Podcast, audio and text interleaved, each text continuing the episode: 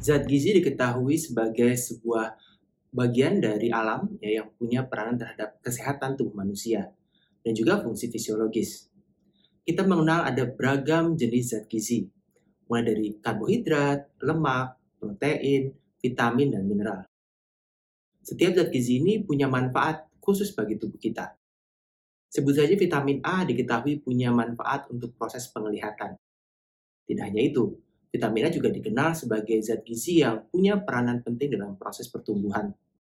Dengan status vitamin A yang baik, kita bisa tumbuh dengan lebih baik, terutama pada anak dan remaja. Vitamin A ini sangat diperlukan dalam proses pertumbuhan. Vitamin A ini juga dikenal sebagai vitamin yang punya peranan dalam proses penguatan sistem imun. Studi di bidang molekuler kemudian mengevaluasi gimana sih proses ini dapat terjadi bagaimana ceritanya vitamin A punya peranan terhadap kesehatan dan fungsi fisiologis. Pada kelas interaktif gizi gamma kali ini, kita akan membahas bagaimana proses ini terjadi. Peristiwa molekuler yang mendasari peran dari sebuah vitamin dan mineral, serta zat gizi yang lain, terhadap beragam fungsi fisiologis dalam tubuh. Studi di bidang molekuler dalam 2 hingga 3 dekade terakhir menjawab bagaimana vitamin dan mineral serta zat gizi punya peranan bagi tubuh manusia. Tidak hanya untuk mendukung fungsi fisiologis, tapi juga untuk kesehatan. Yuk kita lihat cuplikan kelas interaktif Gizi Gamma.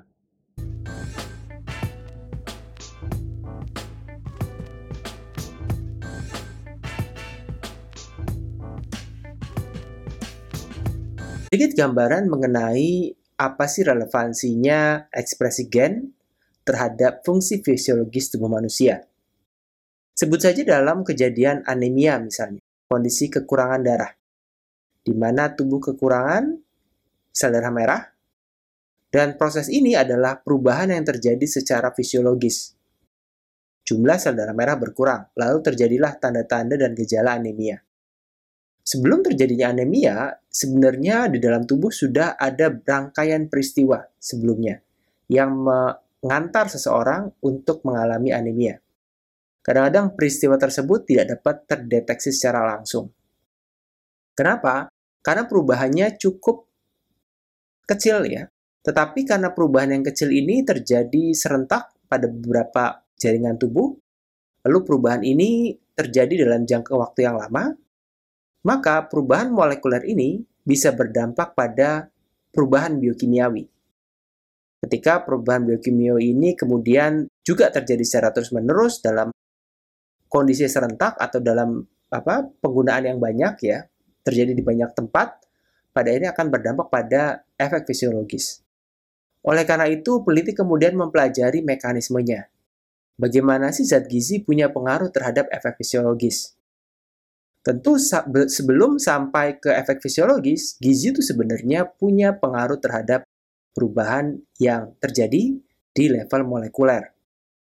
Perubahan yang terjadi pada level molekuler ini menunjukkan respon tubuh terhadap sebuah zat gizi. Baik itu respon positif maupun negatif. Baik itu respon karena adanya zat gizi atau respon akibat kekurangan zat gizi.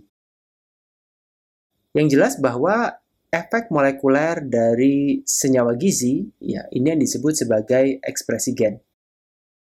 DNA yang mendeteksi adanya sebuah zat gizi atau mendeteksi kekurangan zat gizi akan melepaskan sinyal. Sinyal ini secara perlahan akan menyebabkan perubahan secara biokimiawi. Kenapa? Karena terjadi perubahan protein yang dikode dari DNA. Nah, perubahan biokimia ini kemudian secara terus-menerus dapat berdampak pada perubahan fisiologis. Nah, lalu apa manfaatnya kita mempelajari efek molekuler ini? Apa pentingnya mempelajari efek zat gizi terhadap perubahan yang bersifat molekuler? Ada dua hal yang bisa kita pelajari dari sini.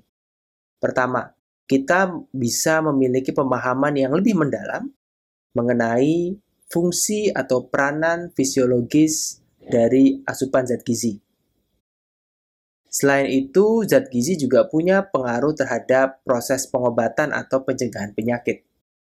Dengan memahami efek molekuler ini, kita bisa memahami bagaimana sih ceritanya, bagaimana sih mekanismenya sebuah zat gizi itu punya efek terhadap kesehatan.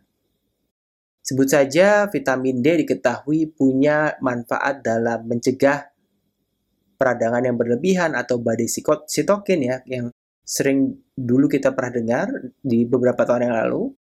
Bagaimana peristiwa molekulernya? Perubahan apa yang terjadi yang mengarah pada fungsi-fungsi ini? Ini yang kemudian kita pelajari di bidang gizi molekuler. Perubahan ini yang dilihat. Nah, ada beberapa zat gizi yang akan kita bahas pada pertemuan malam hari ini. Kita akan memulai dari zat gizi mikro dulu, yang fungsinya cukup kompleks dan cukup banyak diketahui. Sudah mulai banyak penelitian yang mengarah ke sana. Kita akan membahas mengenai vitamin A, vitamin D, zinc, serta zat gizi makro seperti lemak, karbohidrat atau glukosa, dan asam lemak. Bagi kamu yang tertarik untuk mengikuti kelas Gizi Gamma, kamu bisa mengikuti link di bawah ini. Kelas interaktif Gizi Gamma adalah sebuah kelas yang dirancang buat kamu untuk meningkatkan pengetahuanmu di bidang gizi berdasarkan riset-riset terbaru yang up to date yang kombinasikan unsur fundamental dan unsur klinis.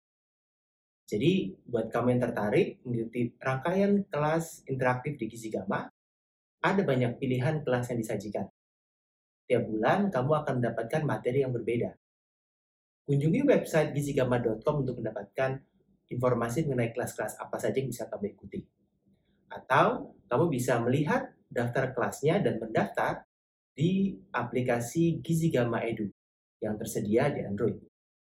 Saya Harif Reta, sampai jumpa.